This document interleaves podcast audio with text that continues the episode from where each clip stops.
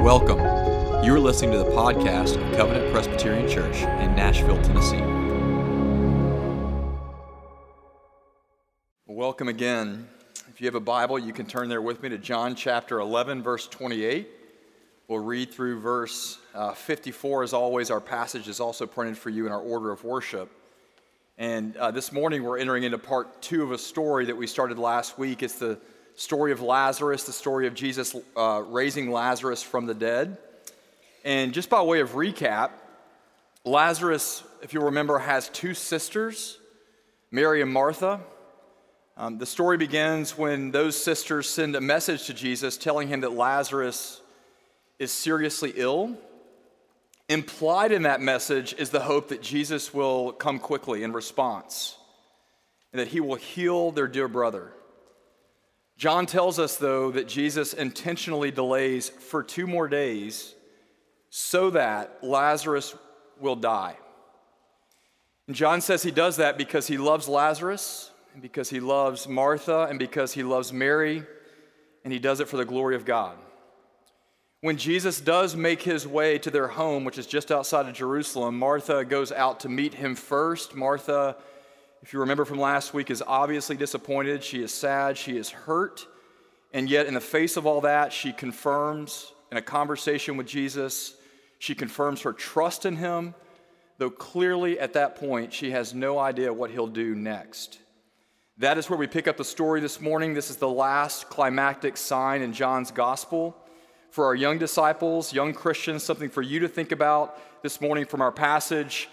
Uh, in our passage, we have the shortest verse in the Bible. What is that verse?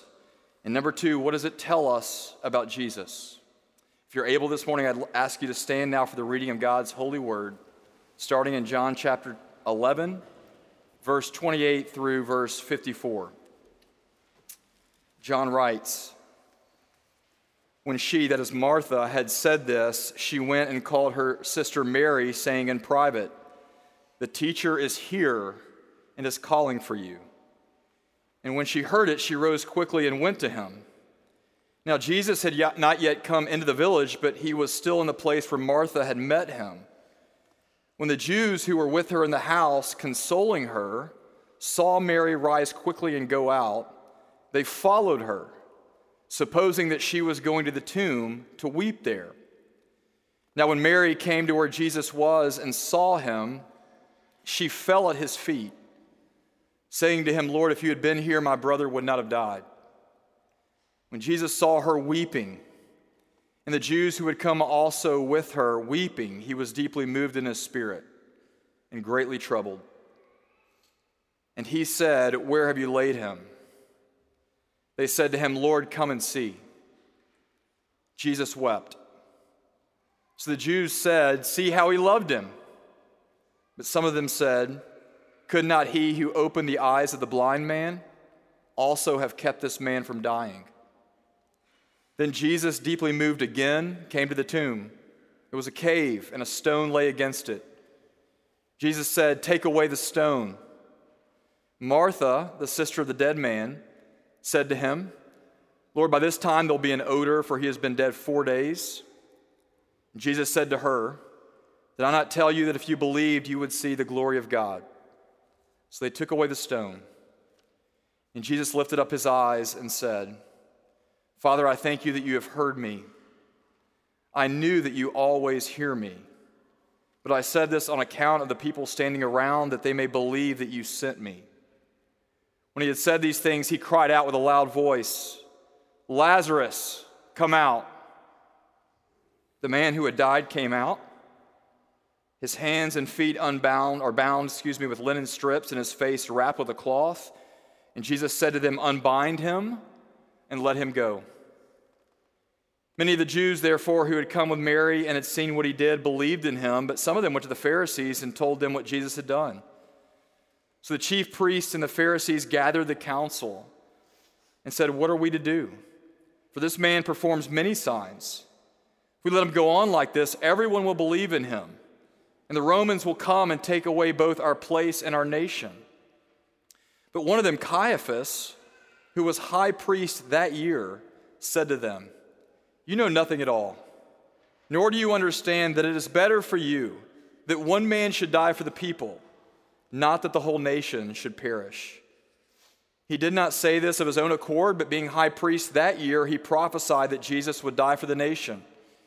And not for the nation only, but also to gather into one the children of God who are scattered abroad. So from that day on, they made plans to put him to death. Jesus, therefore, no longer walked openly among the Jews, but went from there to the region near the wilderness, to a town called Ephraim, and there he stayed with the disciples. This is the word of the Lord. Thanks be to God. You may be seated. Let me pray for us this morning. Father, we pray now as we come to your word that we would attend to it as you've called us to, diligently, preparation. We pray that we would hide it up in our hearts and practice it in our lives. We pray, Father, that by your Spirit you would minister deeply to us through the life of your Son. Um, Father, we pray that you would make us and remake us and renew us in his image. It's in his name we pray. Amen. Well, friends, three things I want us to look at this morning from this passage. We'll just jump right in. First, the thing I want us to look at is the sign or the miracle itself. What does Jesus, in fact, do here? Uh, second, you know, John always calls these signs less so miracles. So a sign points to something. What, in fact, does this sign point us to? That is, what is still to come? And finally, just some takeaways for us. As we wrestle with death in our own lives, how do we wrestle with that reality with faith? So, the sign, what the sign points to, and then what does it tell us about faith? Let's look first at the sign itself. We'll find that in verses 28 through 44, the miracle. Um, this passage, you could break it down into two basic encounters. The first is Jesus' encounter with Mary, and the second is his encounter with Lazarus. The encounter with Mary takes place in verses 28 through 37. And what we see there, just briefly, is we see in Mary the same kind of confused faith we saw in Martha. With Martha, what we got is an affirmation, a verbal affirmation or profession expressed in words that she still believed with Mary, and this is, we, we, don't need to read too much into this, but we know a little bit about those two sisters just from Luke's gospel, too. It's almost always uh, Mary's posture. It's almost always her posture. Here you see her once again falling at Jesus' feet. If you were to read back in Luke 10 when Jesus first comes into the home of Mary and Martha, and if you were to read ahead in John 12 when Mary anoints Jesus, we kind of always find Mary at the same place, and that is at the feet of Jesus. Not many words recorded, unlike Martha, but Mary here in her own quiet way, with her own temperament, honoring him by being at his feet. Yet, what is most revealing here is Jesus' own response to the situation. Once again, we don't get in the Gospels a lot of insight into the emotional life of Jesus, but we certainly do here, and it seems to be the main emphasis prior to coming to the tomb. So, John mentions the emotions of Jesus three times in this short passage. He mentions it in verse 33 and in verse 35 and in verse 38. Get what he writes, John does in verse 33. He says, When Jesus saw her weeping, that is Mary, he was deeply moved in his spirit and he was greatly troubled. If you have your Bible open with me right now, you'll likely have a footnote telling you that the phrase that I just read as deeply moved in spirit what it really means is indignant or angry. And there really is no linguistic justification for softening that at all. When Jesus sees the people there, he is deeply angry and he is deeply grieved. He is outraged and he is heartbroken over the situation. So the question becomes why is Jesus so mad? Why is he mad? You know, some people think here it's because of the lingering unbelief from those who are grieving around him. They're not believing strongly enough, they're not trusting in him sufficiently. And so Jesus here is angry over their lack of faith. And to be sure, in John's gospel, that does occur on occasion that Jesus is angry over unbelief. Not the context here, however. Because I want you to see here that John records Jesus experiencing those same emotions in verse 38 when Jesus goes where? When he comes to the tomb. So the picture here is that what makes Jesus so angry is the same thing that makes him weep in verse 35. It is the revulsion of everything in him against the power of death and the havoc that death is wreaking in the lives of those whom Jesus loves. So we might say with great conviction here that Jesus hates death. And Jesus doesn't just hate death theoretically up here, Jesus hates death in his body, and Jesus hates death in his heart. And so, for those whom he loves, who are grieving the enemy that he reviles, what does he do in verse 35? John tells us that Jesus sat down in that moment and he wept. Yes, that is the shortest verse in the Bible. It's also one of the most compelling. Because here we see in verse 35 that Jesus himself is in it. He is in it with those who mourn. God himself weeping with those who weep.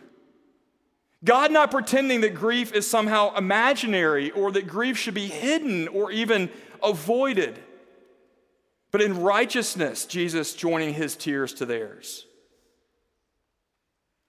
You know, most of us have a hard time, I'm guessing, with the attribute of God's anger or his wrath.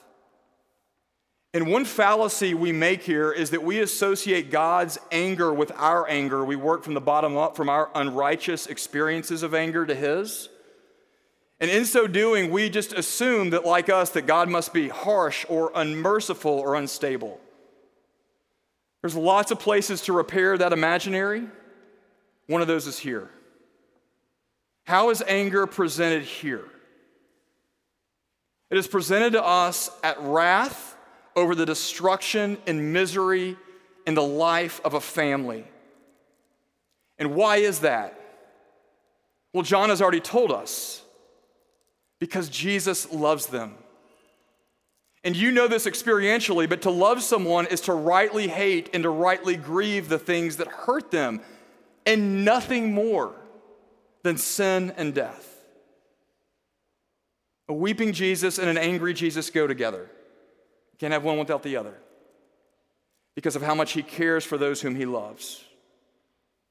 What happens next in verse 38? Jesus comes to the tomb. In verse 38, the tears fade and he becomes this commanding presence. The first command he says or issues is to those at the tomb. He says, Take away the stone. And then in verse 39, Martha appears one more time just to assert, even though she has faith, remember, the absolute absurdity of what's about to happen next. Jesus, she says, you cannot go in there. His body has been dead for four days. That is, it started to decay. The odor is there. You don't need to go see him. Jesus says, Trust me. And then he prays. And for all the buildup of this miracle, which is 42 verses, the actual miracle itself could not be more simple. It is over in three words. Jesus says, Lazarus, come out. And death obeys him, and Lazarus obeys him. And what we see is that the same word of God that gave life out of nothingness and out of chaos in Genesis 1, that same word now restores life out of the nothingness that is present in Lazarus. He walks out of the tomb like a mummy. He is still wrapped from head to toe in his grave cloths, and he comes into the full light of day. This is the fulfillment of what we just read in John 10 3. When Jesus said, My sheep hear my voice, what does he say next? I call them by name Lazarus, and I lead them out. And yes, that means even out of the grave. And that's the sign. What does the sign mean? Well, of course, on the surface, it means a family is put back together, but even more, what does it point to in terms of fulfillment for what is still to come? To answer that question, we have to keep the whole of John's story in mind, but John has always, or already, as he does always, uh, dropped a few hints for us here. One of those hints, if you have your Bible open, is back in verse 24. It's back in verse 24, if you remember that Martha says, to Jesus, she says, I know that Lazarus will rise in the resurrection on the last day. And what Martha is doing there is just asserting an orthodox belief that we've already professed this morning in the Apostles' Creed. On the last day, I believe in the resurrection of the body. And do you remember how John, excuse me, how Jesus responds to Martha in that moment? He responds with, I think, his second to last I am statement of John's gospel. Jesus says, I am the resurrection and the life. And what Jesus is saying there is that the last day resurrection, the one that Martha hopes for generally, that he himself is that resurrection in person right in front of her. That is the pattern and the power for the resurrection in the last day. That pattern and power is no longer vague, it has a name. It's Jesus. Here's the other hint in the, in the, the story. If you were to read ahead in John's Gospel in chapter 20, we're going to read about Jesus soon being raised from the dead. And there is a lot of overlap with this story. Same language that John uses. There's a stone that once sealed the tomb, there are linen clothes covering the dead person. In that story, also, there is a woman named Mary who is weeping outside the tomb over the loss of her friend. This is important, however. All of that in John chapter 20 is presented to us by way of contrast with the story here. In Jesus' resurrection, no one else moves the stone. In Jesus' resurrection, the body has only been in the tomb how long? Three days, not four. Not yet to no decay. In Jesus' resurrection, the grave linens never make it outside the tomb. They're folded in a corner neatly to be kept in the tomb. And then, most importantly, the body of Jesus, that like Lazarus, comes to the people outside of the tomb, that body that is material and true and real, it moves through locked doors. It moves through closed off rooms. And what we see there is that Lazarus' resurrection, while amazing and miraculous and draw dropping, Lazarus' resurrection is only a pale form of the resurrection and life still to come. You know this, but if you just carry the story forward, Lazarus would die again. Lazarus' body at some point would be rewrapped in those grave clothes. His friends would have to plan another funeral for him. At the end of uh, John's gospel, it never happens to Jesus. Jesus is raised with an immortal body. He is raised, as Paul says, with an imperishable one to return never to the grave, but where? To ascend to the throne of his Father in heaven. So, in Jesus' resurrection, it's not just a demonstration of his power over death. In Jesus' resurrection, it is the moment that death dies. It is the moment death is condemned and chained and conquered. And the good news for us this morning is it's that moment, that resurrection, that power and pattern that awaits the church. All those who believe in Jesus, to whom John says he gave the right to become children of God. So go there with me. One day, we've already professed this, Jesus will return in power to judge the living and the dead. And on that day, he will by name call you as his good shepherd as he has promised. That is to you and to those whom you love in him, he will say, John, come out. He will say, Elizabeth, come out. He will say, Chad, come out. And on that day, your body will rise to his command, the command of your shepherd. You will be conformed to his glory. You'll be wrapped not in linen grave clothes, but in the dazzling white garments of his righteousness. And you will be healed. And the shadow and the sting and the possibility of death will be no more. The night of weeping will end and a new day of eternal joy will dawn. And I want to remind you this morning, church and friends who are here visiting, this is why we gather every Sunday specifically. This is the day of the resurrection. And there are a lot of excuses, a lot of rationale and reasons for missing worship. But is there a better reason for overcoming those excuses and being here and singing and praising God, not sleepy, but with joy, than the fact that this is the promise that awaits you? And we've been doing this along with Christians all over the world, and beliefs right now they're gathering. And it's been true for 2,000 years because Jesus lives. The King who has passed through the grave and come out as our hero, whom we say is our only hope in life and in death. He is the reason we're here every Sunday morning. So, how can you know this morning that this applies to you? Look with me at verse 50. We won't spend a lot of time here.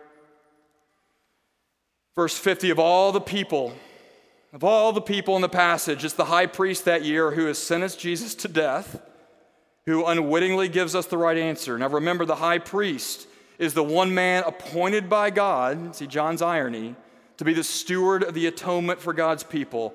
And what does Caiaphas say here? It is better for you that one man should die for the people so that the whole nation would not perish. You Caiaphas is speaking at this point in his own mind about political expediency, that is to save Israel, the nation, from Rome. John tells us that God is using him for our sake as a prophet. The one man must die for you so that you would not perish. Absolutely necessary. And the one man must be raised for you so that you might live. Absolutely necessary. And what I want to just say to you this morning is that this is always true that Jesus is always the one for the many. He is always the one man for you. And so Jesus says a lot of this to Martha, and he asks Martha a question in verse 26. And here's the question for you to think about very simply Do you believe this? Do you believe it? And Martha says in response in verse 26, Yes, Lord, I believe that you are the Christ, the Son of God. That is the one man for the many. A couple of brief takeaways this morning for us. First is this How do we face death in our world, not only in our own lives, but for those we love? Especially, I think, untimely deaths without the pain and confusion of death leading us to despair? I can't begin to answer that question fully, but I do want to look at the passage for help. And I want to begin this morning just by appealing to you as a reader of this passage, especially if you know this story and you've read this story before so that you kind of know the whole thing. When you read the story of Lazarus this week and next week, the story of his death, I would say this, especially when you heard about Jesus delaying so that Lazarus would die. As a reader, did that shatter your faith as a Christian? I, am gonna guess it didn't. I'm gonna guess maybe it would have unsettled you, but I bet your faith at that moment didn't crumble, and probably for two reasons. The first is obvious Lazarus is not a close friend of yours. He wasn't your brother. You weren't personally affected by Jesus' delay, by his death. But here's a more likely reason you, as a reader, knew how the story would end. You see, you had an understanding that the other characters in the story at that time when you read that lacked. And you knew that when Jesus first got that report, that though he delayed, the ending would be a happy one. And I would suggest to you that even if Mary and Martha later on read this story years later, the middle of the story is very different if you already know the ending. Isn't that true? Church, you know the ending. You know the ending. You have the word of promise. You now have eyewitness accounts of the better resurrection. You have the Spirit, the gift of the Spirit, and you know enough to trust the seemingly mysterious delays of God to know that God's timing is never wrong that it is always held together by his unceasing perfect love for his church in the revelation of his glory. And now, saying that, I got to point this out. Who in this story knew the ending better than anyone? The Sunday school answer is the right one here. It's Jesus. The whole time, Jesus knew how the whole thing would go down, and yet one of the most remarkable things about this story, it always gets me, is that knowing exactly what he's about to do, Jesus sits down and does what? He weeps. Do you see that? A strong confidence in the end of the story does not undo or justify the absence of grief in the middle. A mature faith adds its tears to the sadness in our world. Jesus says, Blessed are those who mourn, all the while not losing confidence in how that sadness will eventually be overcome in Him. And one last thing to point out this morning look at verse 35, especially for those of you who are struggling, wondering if Jesus loves you, struggling with His timing in your life presently. Verse 35, shortest verse, Jesus wept. Verse 36, what did the Jewish mourners say in response? See how he loved him. When they see Jesus offering up his tears, what they see in those tears is the assurance or proof of his love for Lazarus. And I would just rem- have you remember this morning that you have something better to anchor your assurance than tears. You have the table that we're about to approach. That as you have more than just Jesus offering up his tears, you have his body offered up for you. And as Jesus will say in just a few chapters from now, greater love has no one than this, than someone lay down his life for his friends. What do you do if you're doubting the love of Jesus? You try to work it out through your circumstances? No, you never read your circumstances and then read the love of Jesus. You read the love of Jesus to, towards your circumstances. If you are doubting his love for you, if you are struggling with his authority in the midst of sadness and confusion, let the cross speak to you again. Look there so that you might say confidently, See how he loves me. This is the one man given for me. Let's pray together. Father, we thank you for your word to us again this morning through your apostle John. John, who called himself uh, the beloved disciple, who saw himself, even through all the tears and turmoil of following you those three years, as the one whom you loved. Father, would you give us faith to see that as well? Help us to remember the end of the story.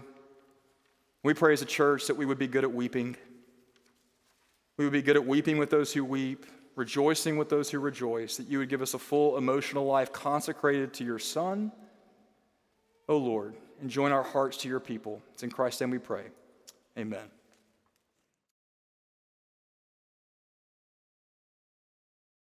Thanks for listening. To find out more about Covenant, please visit covenantpres.com.